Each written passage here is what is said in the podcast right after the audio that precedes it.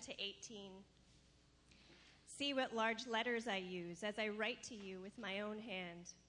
Those who want to impress people by means of the flesh are trying to compel you to be circumcised. The only reason they do this is to avoid being persecuted for the cross of Christ. Not even those who are circumcised keep the law, yet they want you to be circumcised that they may boast about your circumcision in the flesh. May I never boast except in the cross of our Lord Jesus Christ, through which the world has been crucified to me and I to the world. Neither circumcision nor uncircumcision means anything. What counts is the new creation. Peace and mercy to all who follow this rule, to the Israel of God. From now on, let no one cause me trouble, for I bear on my body the marks of Jesus. The grace of our Lord Jesus Christ be with your spirit, brothers and sisters. Amen. This is the word of the Lord.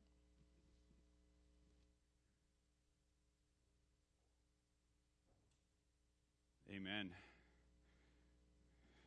Let me add uh, my greetings for Father's Day. Happy Father's Day to the men in the room. Kind of by uh, a bit of principle, I don't preach on Father's Day or Mother's Day on uh, on fatherhood or motherhood.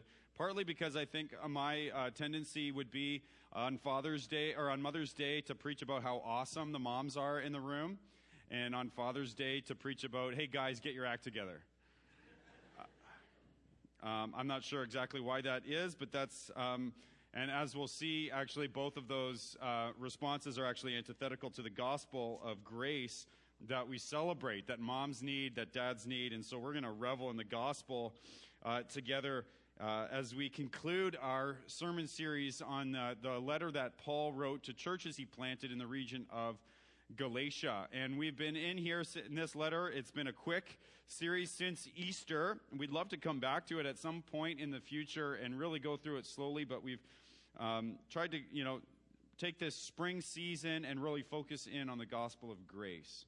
Um, the letter to the Galatians is probably um, the letter par excellence in the New Testament of uh, where Paul really um, shows how the gospel, the good news about Jesus, uh, has an explosive power, is a dynamic in our lives. Not just, you know, at the ABCs, not just the beginning of the Christian life. The gospel is not just how you become a Christian, but rather that the gospel is really the, the A to Z of the Christian life. It's the beginning to end. It is uh, not just the starting blocks of the race, it's the track on which the race is run. That the gospel produces this dynamic in us of thankfulness, of gratitude, of worship. And um, the gospel ultimately is a gospel of grace that um, your relationship, if you're in Christ, your relationship with Christ is, is not based on, is not, doesn't have a foundation in what you have done at all. It doesn't have a, its, its foundation in whether or not you're obedient to God or not, that it's a gospel of grace. It's based on what Jesus has done, not on what you have done.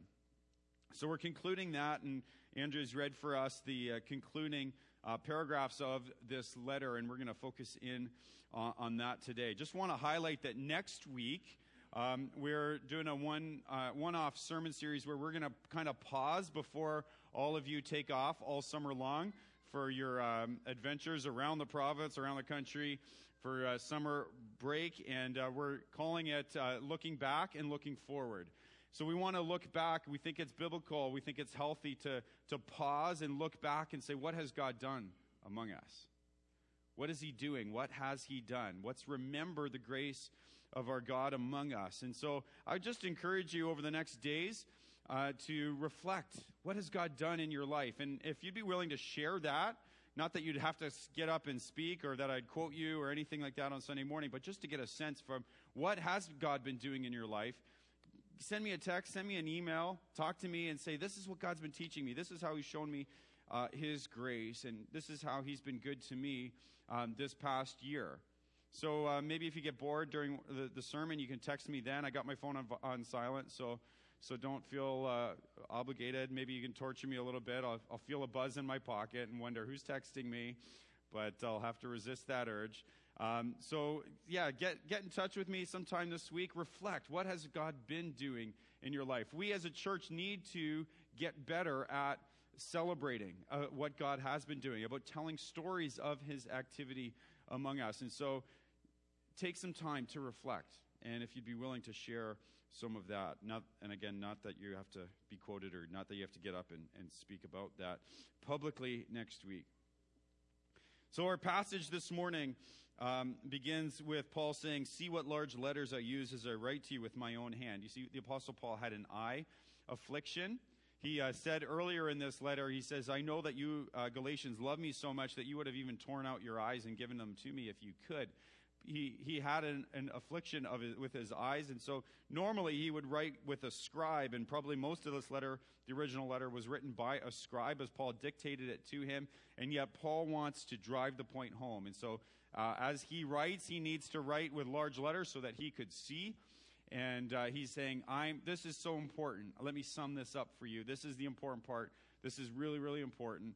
I'm, I'm writing this with my own hand. I want you to know how much I love you, how much I'm committed to you, and, and I know how much I, I want you to know how much I desire for, you to be rooted and grounded in the gospel of grace. And so he writes, and the, and the point really of this passage, I think, is, and really a summary of the entire book, uh, is, uh, is this verse May I never boast except in the cross of our Lord Jesus Christ. May I never boast in anything other than the cross of Jesus. What he's doing there is he's using um, boasting in a positive sense. We usually think of boasting as a, as a bit of a, a negative thing, a bragging kind of thing. He's using it in a positive sense. He says, I'm, I'm making my boast, and my boast is in the cross of Jesus. Uh, what's a boast? Um, b- boasting that Paul was re- would be referring to is actually uh, um, a practice that was taken from the art of warfare, or from the practice of warfare. The, the boast is what, um, what the general, what the king, what the leader would say uh, to his troops to, uh, to rile them up, to get them ready to, to charge into battle, to get them ready to charge to near certain death. And so the, the general or William Wallace or whatever would, you know, walk in front of the troops and they'd say, you know, uh, our cause is great enough. Our, our spears are long enough. Our swords are sharp enough. Let's go and for king and country or whatever. And let's go and let's charge. Let's go into battle. And they'd make their boast about what confidence they had to, to charge into battle. What was the cause that they were, uh, that would rile them up? What would, what would give them confidence to know that, that they could go, that they could go right into battle? And, and what, what's a cause that's worth dying for? What's the cause that, um, that, that is, is enough for them to near certain death? This, what confidence do they have? What do, how do we know that we have what it takes? You see, everyone boasts in something. You, every one of us has something that we're boasting in, something that gives us confidence, something that gives us the deepest awareness of who we are, of how we get our significance, how we know we're a somebody, how we know that we matter. Something that defines us. Paul's very likely referring to Jeremiah chapter 9.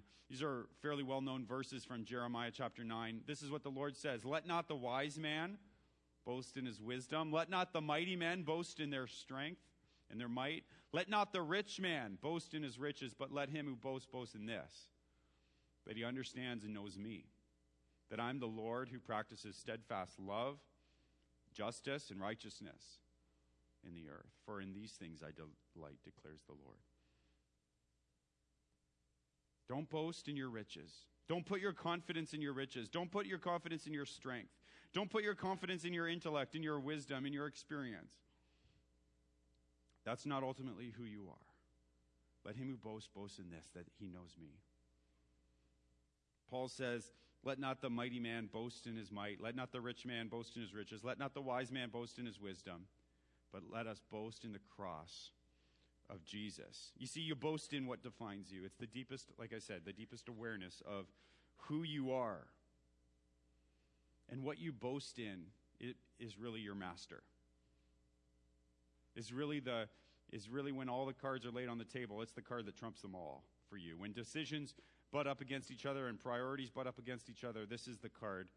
This is the decision. This is the priority that trumps all other priorities. And so, if you boast in your family, you will work really hard to hide the imperfections of your family. If you boast in your wealth, you'll have a great fear of losing it, or your career.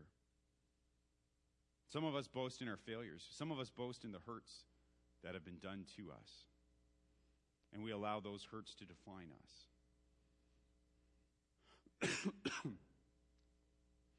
so, what does it mean to boast in the cross? What does it mean to boast in the cross of our Lord Jesus?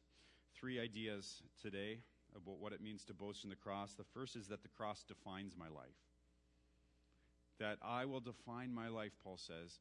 I, my aspiration, my aim is to define my life only by the cross. The, the cross is what will tell me who I am. That what the cross says about me speaks the loud, loudest and last word. That what the cross says about me is what has the most authority. So, what does the cross say about me? Well, first of all, the cross says I'm wrong. That I'm wrong. Happy Father's Day, guys. You're wrong. See, the cross of Jesus is the greatest indictment against all of us. Listen to what John Stott writes in his, uh, his commentary on Galatians. He writes that. Steve, can you get that slide up there? I didn't memorize this one again. Every time we look at the cross, he says, Jesus seems to say to us, I'm here because of you. It's your sin that I'm bearing.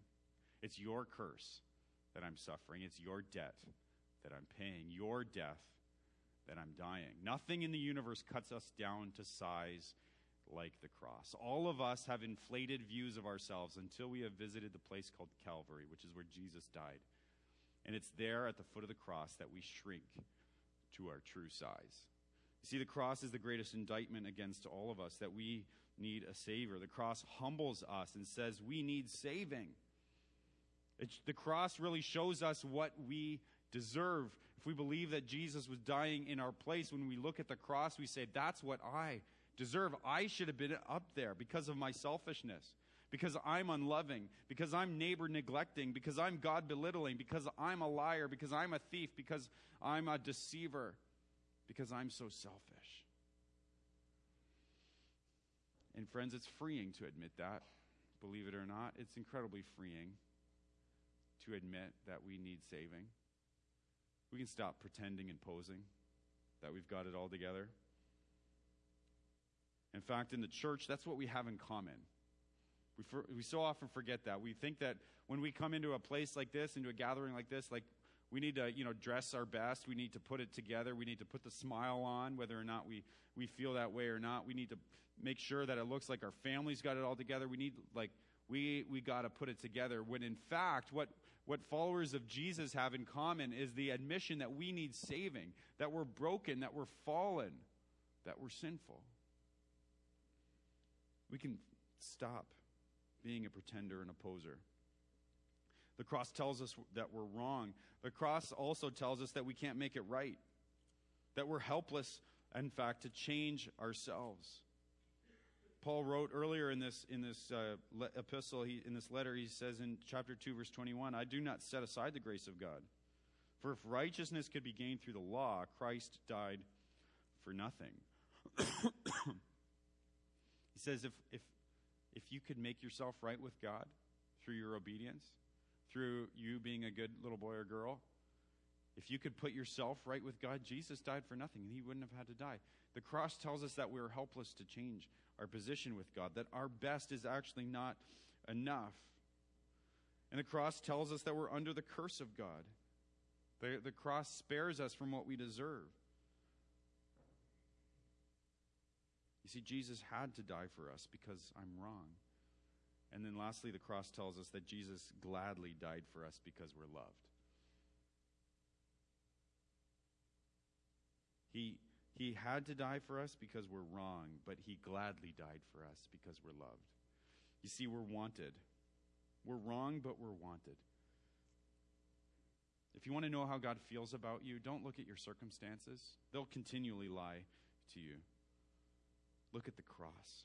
God demonstrates he writes in another letter God demonstrates his love for us in that while we were still sinners, Christ died for us. And that word demonstrates is in the present tense. It's not the past. It's not that he demonstrated once and for all his love. He's right now demonstrating his love for you by the cross. He demonstrates in the present tense that he loves you, that you're wrong and helpless, but you're loved. You're wrong, but you're made right through faith. I quoted in this uh, passage an old catechism. In, in this series, I quoted from the Heidelberg Catechism. Question 60 How are you righteous before God? It's a beautiful answer that needs repeating. Only by a true faith in Jesus Christ. How are you right with God? Only through faith in Jesus. That is, although my conscience accused me that I have grievously sinned against all the commandments of God, and I have kept none of them, and I'm still prone to all evil, yet God, without any merit of mine, of mere grace, grants and imputes, which is a word that means credits to our, our account, imputes to me the perfect satisfaction, righteousness, and holiness of Christ, as if I have never committed nor had any sin, and had myself accomplished all the obedience which Jesus has fulfilled for me. If only I accept such benefit with a believing heart. You see, your obedience doesn't define you, and your disobedience doesn't define you. The cross of Jesus can define you. One of the great aims of Paul in this letter of Galatians was to rescue for these churches the teaching of justification by faith. And we've spent much of our time going over that. Justification, that you're made right with God, in right relationship with God by faith, not by what you do. Not by what you do. It's through faith in Jesus that He's done it for you that you're made right with God. We've talked about double imputation. Justification means that we receive, we're treated just as if we never sinned, and just as if we've always obeyed. That, we, that Jesus got what we deserve, so now we get what he deserves. That we're made right with God. And friends, that's meant to lead us into a, a place of security in our relationship with God. It's meant to lead us to a place of security. And we've said many times throughout this series that, the, that insecurity is the enemy of intimacy. Right? Insecurity is the enemy of intimacy. Remember the talk on the DTR talk, define the relationship talk, where a young man often will profess his love for a young woman. I heard a story uh, of the, there's a shower here in the building this week. The young man was talking about, he's a pastor here actually, so it narrows it down to two engaged pastors. Talking about how when a young man professes his love for a woman to a woman for the first time and un- unsure about how she feels it feels like it's raining and you're a worm that's crawled out onto the pavement and you could be smushed at any time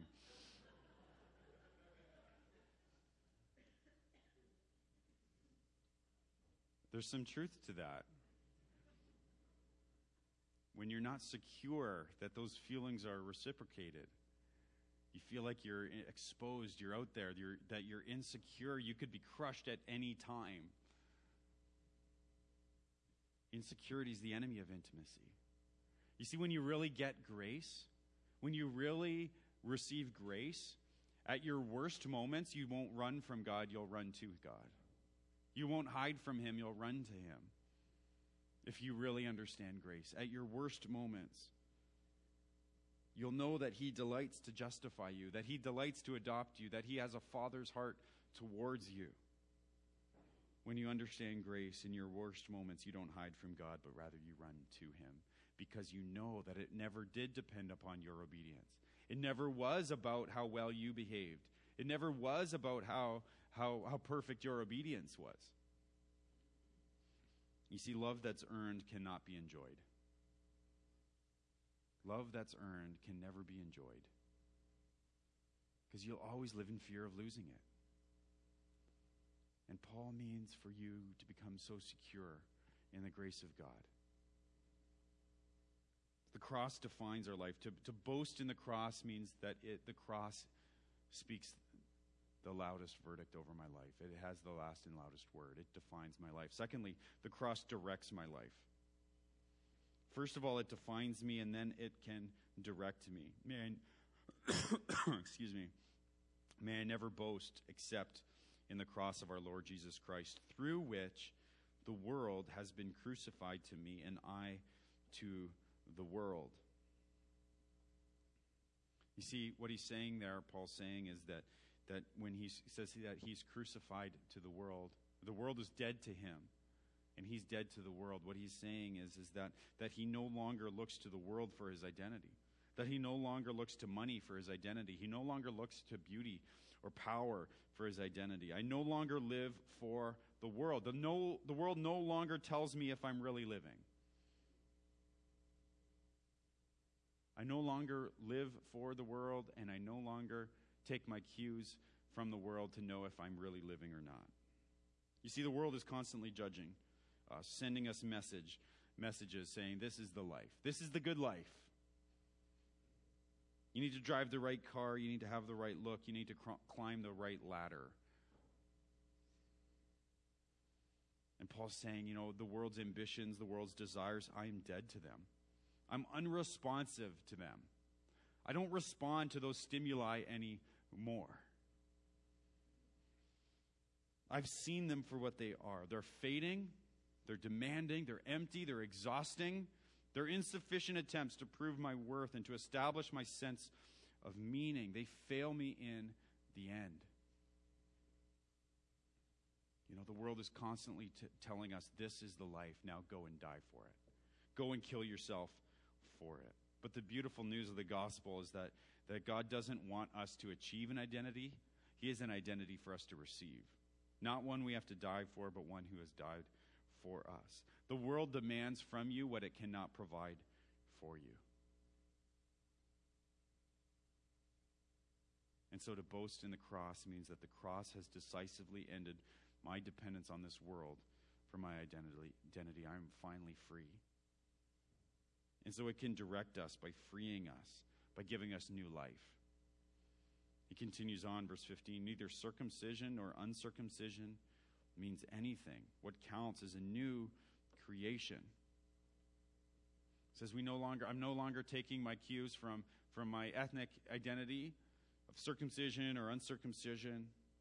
I'm taking my cues from my identity of being indwelled by the Spirit of God, that I've received the Spirit of God, who has given me a new capacity that I can never have, who's working in me fruit of love and joy and peace and patience and kindness and goodness, gentleness and self control.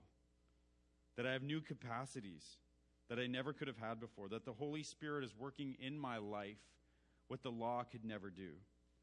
That the, the law demands these things for my life, but the law has no power to actually produce them. The law can tell me, you know, you should, you should love your neighbor, but the law can never make me into a loving person, but the Holy Spirit can.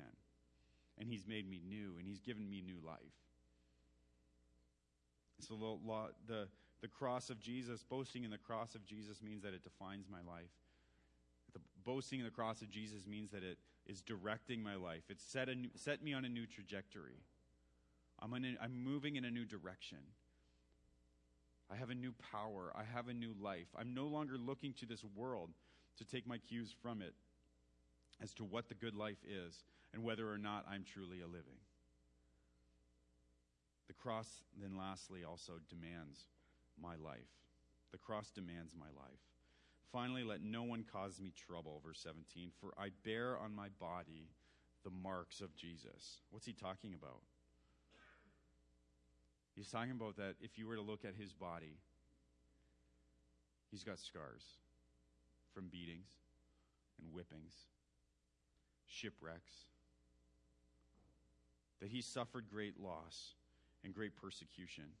He says earlier in the passage that the false teachers that were troubling the Galatian churches were doing so in order to avoid persecution, to, in order to avoid hardship for, for naming the name of Jesus. And they're so concerned about the mark of circumcision He says, But I bear on my body the marks of Jesus. I've suffered for this. I've suffered great loss loss of relationships, I've suffered loss of health. I've, loved, I've suffered loss of wealth. I've suffered loss in, in well being. I've suffered, I've given myself for this. You see, friends, if we will speak and spread the gospel to this world, we'll never, we'll need to bear the marks of Jesus. You see, all love is self sacrificial love. To truly love means that you will sacrifice yourself. All love is sacrificial. And so if we will if we will spread the news about Jesus to this world, we will suffer for it. We will endure humiliation. You see, the gospel is not just the starting blocks of the Christian life. The gospel is the track upon which the race is run. The, tr- the, the cross of Jesus becomes a template for my life, what my life will look like. That out of love for God and out of love for my neighbor, I will actually embrace sacrificial love, just like Jesus did. Out of love for God and out of love for others, I'll embrace sacrificial love because that's what Jesus did. He, he came to honor his Father, and he came to win our love, to win our hearts, to show us his great love. And he did that ultimately and decisively on the cross and in his resurrection. And so to follow Jesus means that we'll risk loss, that we'll pay the cost, that we'll risk humiliation. And here's the truth only when the cross defines you will you submit to this. That if you still need the approval of others, if you still need wealth, if you still need success in order for you to have a life worth living and have meaning and purpose and happiness, that you'll never embrace suffering love for the gospel. Until the cross defines you, it'll never direct you, and you'll never come to the demands of it. You'll not risk your reputation until your reputation is bound up in a place where you cannot lose it. And the only place where there's a secure identity is in the cross of Jesus. And so Paul says, we're never going to get beyond the cross. May we never get beyond the cross of Jesus to define our lives, to direct our lives, and to submit to the demands that it places on our lives. And Paul ends his letter in the same place he begun, begins with the grace of God. Again, just, just to underline the point what you need at the beginning of your life of following Jesus is grace. What you need in the middle is grace. What you need in the end is grace. The grace of our Lord Jesus be with your spirit, brothers, family members, brothers and sisters. Amen. The grace of our Lord Jesus be with you. How we need grace. You need grace today? Think about over think about your last week. Think about yesterday. Think about this morning. Do you need grace today? Grace be with you, Paul says. Grace go with you.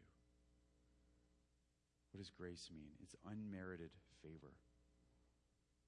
Really, more than that, it's demerited favor. It's not only that we don't deserve it, we've done things to not deserve it. It's God's love, it's God's riches poured out to us at the expense of his Son on the cross so that we can enter into relationship with a Father who loves us, who's compassionate, who's patient, who's so gracious to us. As a church community, we never want to move beyond the cross, move beyond the grace of God. That we would extend grace to one another as we received it from our Father. So, would you pray with me? Father in heaven, thank you for teaching us through this letter written so many years ago, inspired by your Spirit. And that still speaks to us today, that it, it still reminds us that we need a Savior, but that you provide what you demand. Unlike this world, Father, you provide what you demand from us. That you have sent your Son. And so, Jesus, we honor you. We honor you as the Son who's worthy of the Father's reception the Father's applause, the Father's welcome. And yet you were cast out, that you took the curse for us. So that we could take get what you deserve, that we could be welcomed into your family, that we could be forgiven of our sins, that we could receive the Holy Spirit to work new fruit in our lives, new capacities for love and joy and peace. So, Father, as a church, we cry out to you for that. We, we cry out to you, confessing our great need for grace today, that none of us measure up in and of ourselves, that none, none, none of us have, have lived the life that we should have lived.